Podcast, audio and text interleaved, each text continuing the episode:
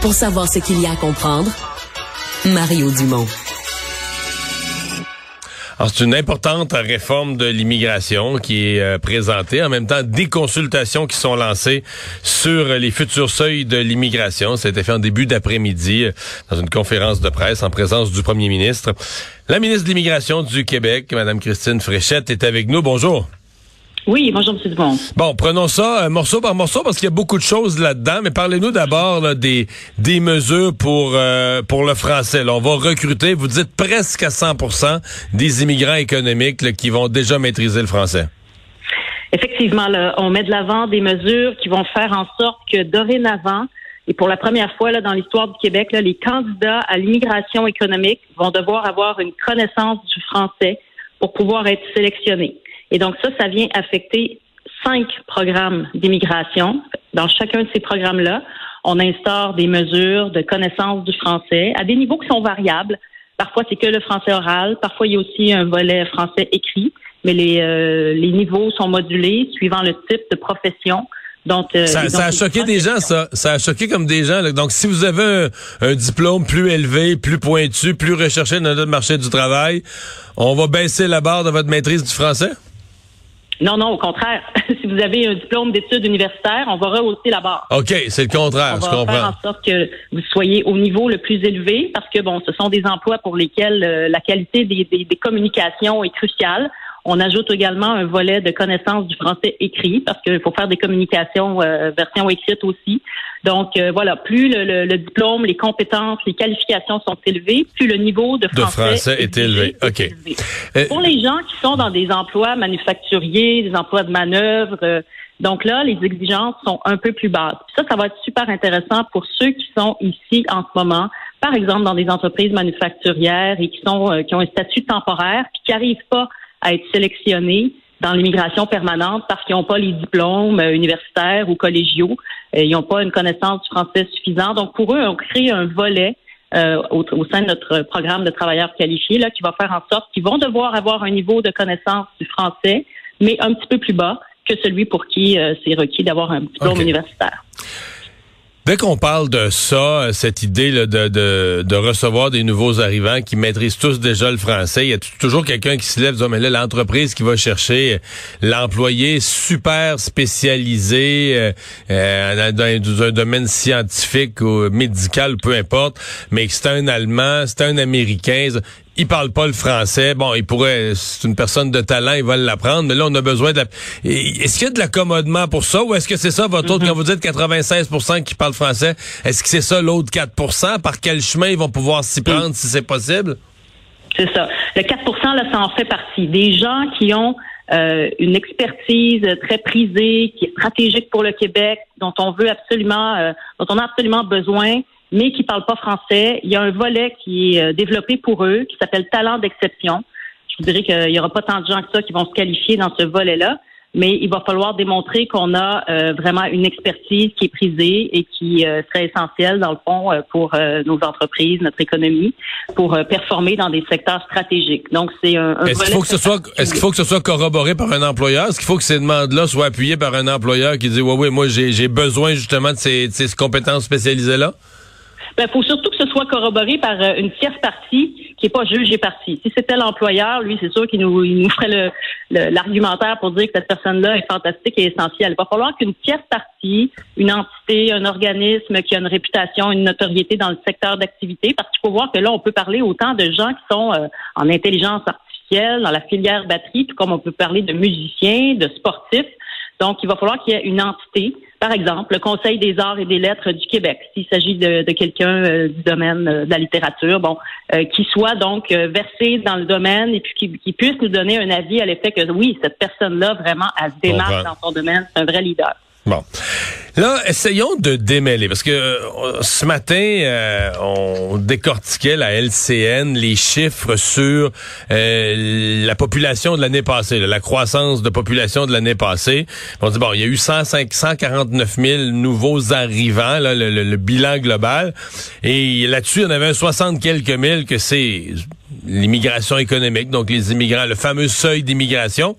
Mais ce qu'on mm-hmm. appelle l'immigration temporaire sous toutes ses formes, c'est à 80 quelques mille. OK, ben, on fait tout le débat sur 60 000, mais l'immigration dite temporaire, mais temporaire qui devient permanente, c'est encore plus de monde. L'annonce que vous faites aujourd'hui, est-ce qu'elle concerne aussi euh, euh, l'immigration temporaire, les étudiants étrangers, les travailleurs temporaires? En fait, l'annonce qu'on fait aujourd'hui, euh, elle, va permettre à des temporaires de se qualifier pour de l'immigration permanente plus facilement, plus aisément, parce que on va ratisser plus large en termes de professions pour lesquelles ce sera possible d'accéder à un statut permanent.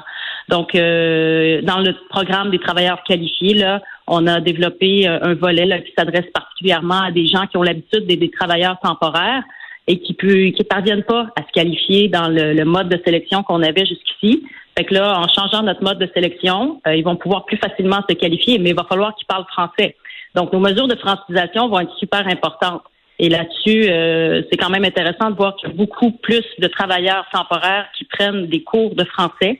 À chaque année, ça continue d'augmenter. Donc, euh, déjà, il y a un bassin quand même important de, de, ces gens-là qui parlent français. On est près de 60% de temporaires qui parlent français, mais avec nos mesures de francisation qu'on va annoncer là, dans les prochains jours, on va aussi pouvoir euh, augmenter le rythme.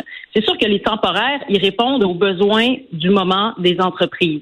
Euh, si jamais on a euh, une récession dans cinq ans, ben, des temporaires, probablement que les entreprises en auront beaucoup moins besoin. Donc nous, on se... Donc ils vont redevenir plus temporaires. Ben peut-être que les entreprises en feront moins venir. Là, c'est sûr qu'on a été dans un mode où euh, bon, il y a eu une activité économique forte au moment où il y avait une rareté de main d'œuvre. Donc là, s'il y a un ralentissement économique important, ben, peut-être que les temporaires, il y en aura moins. je pense que c'est le reflet d'une conjoncture euh, particulière. Mais nous, ce sur quoi on a travaillé aujourd'hui, c'est vraiment ceux qui viennent ici pour la longue durée, là, pour le restant de leur vie. Donc, euh, c'est important pour nous de vraiment faire en sorte de changer la donne, de changer les règles du jeu pour faire en sorte que l'immigration soit une solution pour la langue française au Québec. Pour faire en sorte que l'immigration, qui vient de manière permanente, elle vienne élargir les rangs de ceux qui parlent français parce qu'on a un français qui est en déclin. On veut stopper ça. Il faut relancer l'usage du français. Et l'immigration offre un levier, offre une voie d'action pour aider à stopper euh, le déclin du français. Le maintenant le, le, seuil d'immigration, le nombre d'immigrants économiques, ça avait été euh, largement débattu en campagne électorale. Euh, votre parti avait défendu le seuil à 50 000, et là tout à coup, oups, quelques mois après, vous présentez deux scénarios. Il y en a un du maintien du seuil à 50 000, donc conforme à l'engagement électoral, mais là il y en a un autre qui vise une augmentation quand même progressive, mais pour atteindre 60 000 en 2027. Euh, vous répondez quoi à ceux qui disent, ben le hmm. gouvernement, c'est comme le troisième lien. En campagne électorale, ils savaient déjà qu'ils allaient renier leur engagement. Ils attendaient juste l'occasion de nous le dire. Hum. Ben, en fait, le, statu quo, là, rester à 50 000, c'est une des options qu'on met de l'avant. Mais en même temps, on s'est dit, on va mettre de l'avant aussi un scénario où il y a un rehaussement euh, du niveau d'admission par année parce qu'on change complètement les règles du jeu. C'est plus la même game. Alors euh, ça, c'est intéressant dans ce cadre-là d'avoir des gens, peut-être qui viennent en plus grand nombre, s'ils viennent à nos nouvelles conditions. Puis nos nouvelles conditions, c'est notamment de parler le, français. là, une chose qui est importante de comprendre, c'est que traditionnellement, les gens avaient accumulé des points dans une grille d'analyse euh, de sélection. Là, aujourd'hui, il n'y aura plus de grille de points. Les gens vont devoir remplir des conditions et la connaissance du français, c'est une des conditions. Quand je dis qu'on change complètement les règles du jeu, ben, c'est notamment en ce sens-là ça fait en sorte que si on a un peu plus de 50 000 personnes qui viennent dans quelques années au Québec de manière permanente, ben, ce seront des gens qui viendront élargir les rangs de ceux euh, qui parlent français.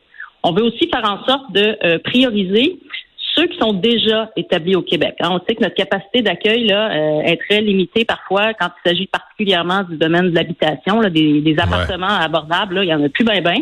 Donc, on va prioriser au cours des prochaines années ceux qui sont déjà sur le territoire. Donc, ceux qui étudient ici, par exemple, avec euh, des diplômes québécois, ceux qui sont temporaires, puis qui veulent rester, puis que leur employeur veut les, les garder.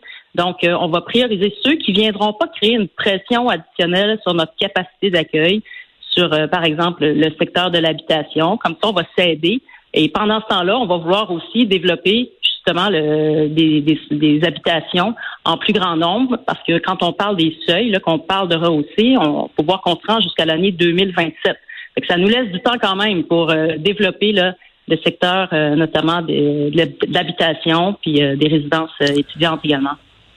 Votre votre plan est-il euh, possible, réalisable, complètement réalisable, euh, sans avoir davantage de pouvoir du fédéral? Parce que aussi, c'était un enjeu d'aller chercher davantage de pouvoir en immigration du fédéral. L'ouverture semble pas tellement, tellement bonne là-bas. Euh, est-ce que votre plan est réalisable ou votre plan va être handicapé si vous n'avez pas les, les pouvoirs fédéraux? La très grande majorité des mesures pour lesquelles on, on s'engage dans ce qu'on a présenté aujourd'hui euh, sont réalisables, sont atteignables de par les pouvoirs que l'on a et que l'on active également, parce qu'il faut voir qu'on avait un certain nombre de leviers qu'on euh, qu'on active aujourd'hui avec les annonces qu'on fait. Là où euh, on a besoin du fédéral, c'est par exemple quand on, on, a notre engagement pour dire, bon, pour ceux qui sont dans le programme des travailleurs qualifiés, on s'engage, avec la collaboration du fédéral, à ce qu'ils puissent être admis en 12 mois. Donc, nous, notre partie de l'équation, ça veut dire qu'on s'engage à livrer un service en six mois, puis on s'attend à ce que le fédéral, pendant le six mois subséquent, euh, fasse sa partie du travail. Fait que là, on a besoin du fédéral pour effectivement atteindre cet objectif-là. Mais je vous dirais que la très grande majorité là, de nos engagements là, qui apparaissent dans le, document de consultation là, pour l'automne prochain, ben, ils reposent en fait sur l'action euh, du Québec, puis on est, on est bien en contrôle de tous ces leviers-là. Madame la ministre, merci d'avoir été avec nous. Ben, merci, ça m'a fait plaisir.